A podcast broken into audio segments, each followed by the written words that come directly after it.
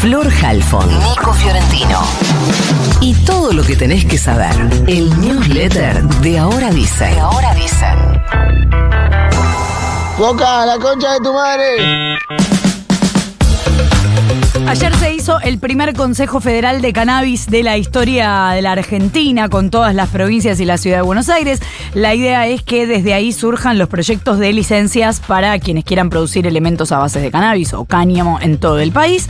El presidente de la Agencia Regulatoria de la Industria del Cáñamo y del Cannabis Medicinal, Aricame, Francisco Echarren, dijo que ya hay más de 50 iniciativas presentadas en 12 provincias argentinas.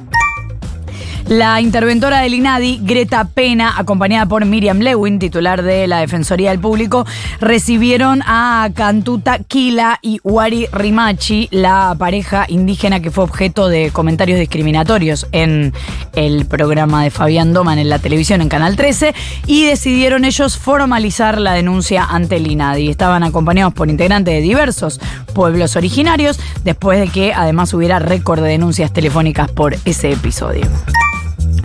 En Grecia se está, está teniendo lugar el incendio más grande del que haya registro en la Unión Europea. El fuego es en Ebros, al noroeste, ya arrasó más de 81 mil hectáreas. Hubo por lo menos 20 muertos y los brigadistas están luchando para apagar las llamas hace más de 10 días.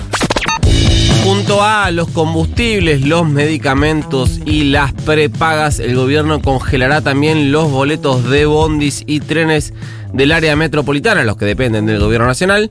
Eh, lo que no se sabe es hasta cuándo durará este congelamiento, porque lo que va a pasar es, la, es lo siguiente. Lo que se hizo es suspender la resolución que fijaba aumentos automáticos indexados a la inflación del eh, mes eh, anterior. Sí, dije inflación, a la inflación, porque dije indexación y se me confundió y dije inflación. Después, que para mí debería, la dejábamos pasar. Si me apuras a mí, a mí, ¿eh? A mí, a mí. Sí.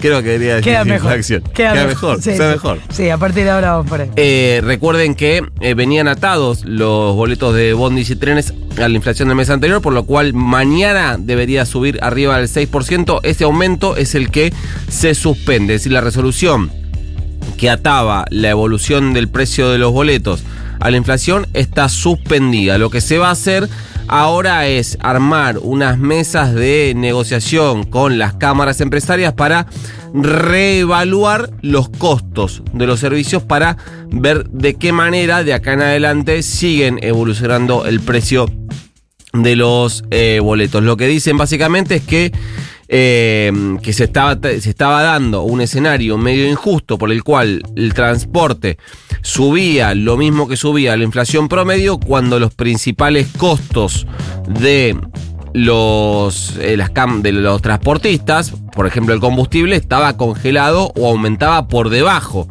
de la eh, inflación.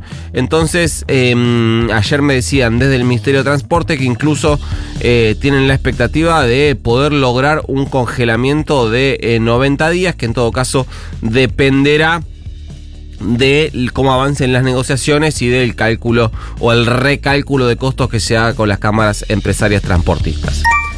Después de esto, la secretaria de Energía Flavia Rollón y el ministro Sergio Massa eh, también están haciendo eh, cuentas para evaluar la posibilidad de congelar también las tarifas de luz. Acá eh, lo que están básicamente eh, lápiz en mano es eh, viendo cómo afrontar el incremento en el costo de los subsidios que implicaría congelar las tarifas de luz, teniendo en cuenta que el acuerdo con el FMI no modificó la meta fiscal, por lo cual el 1,9% de déficit sigue siendo una meta a cumplir. Lo circunscribo a la luz porque el gas tiene otro sistema distinto, hay que hacer de hecho, tiene que estar eh, tiene que estar por convocarse en los próximos días una audiencia pública para fijar los eh, nuevos aumentos, pero atención porque después del transporte podría darse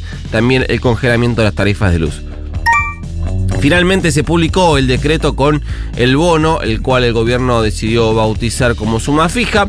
Sin demasiadas novedades, más allá de eh, lo que ya sabemos, las 60 lucas en dos cuotas para eh, trabajadores y trabajadoras que cobren hasta 370 mil pesos eh, por mes, las 25 lucas para el personal de casas particulares. Eh, sí especifica el decreto que la primera cuota deberá pagarse antes del 15 de septiembre. Obviamente nadie va a poder liquidarlo antes con el sueldo de agosto porque, o muy poquitos, porque recién ahora, recién hoy se conoció el eh, decreto. Eh, el decreto también habilita que esta suma fija sea absorbida por paritarias en marcha, lo cual dejará a muchas personas fuera eh, de su cobro, sobre todo quienes tengan aumentos previstos para este eh, mes por encima de las 30 lucas. Y eh, ratifica el decreto que las microempresas van a tener cubierto el 100% del costo del bono a partir del no pago de contribuciones patronales y las pequeñas empresas cubierto hasta el 50% de ese costo. El asunto ahora es qué va a pasar con las provincias y el personal estatal. Ya son 14 las jurisdicciones provinciales que avisaron que no lo van a pagar por distintas eh, razones, algunos porque tienen eh, eh, paritarias eh, en marcha, algunos porque ya dieron algún bono en forma anticipada en los meses anteriores. De esto habló ayer el presidente Alberto Fernández, se quejó de los gobernadores que no lo pagan, pero apuntando estrictamente a la reta, dice, me llama la atención que Catamarca y La Rioja puedan pagarlo. Ayer estaba justamente con los gobernadores de Catamarca y La Rioja, y la ciudad más opulenta de la Argentina tenga dificultades para pagarlo. Curioso que se haya centrado estrictamente en la ciudad de Buenos Aires, que efectivamente no lo va a pagar, cuando, por ejemplo, la provincia de Buenos Aires hasta ahora no dijo ni mu, no se sabe si lo va a pagar, si no lo va a pagar, si va a asistir a los municipios para que lo paguen, si no va a asistir a los municipios para que eh, lo paguen. De esto vamos a hablar en un eh, ratito.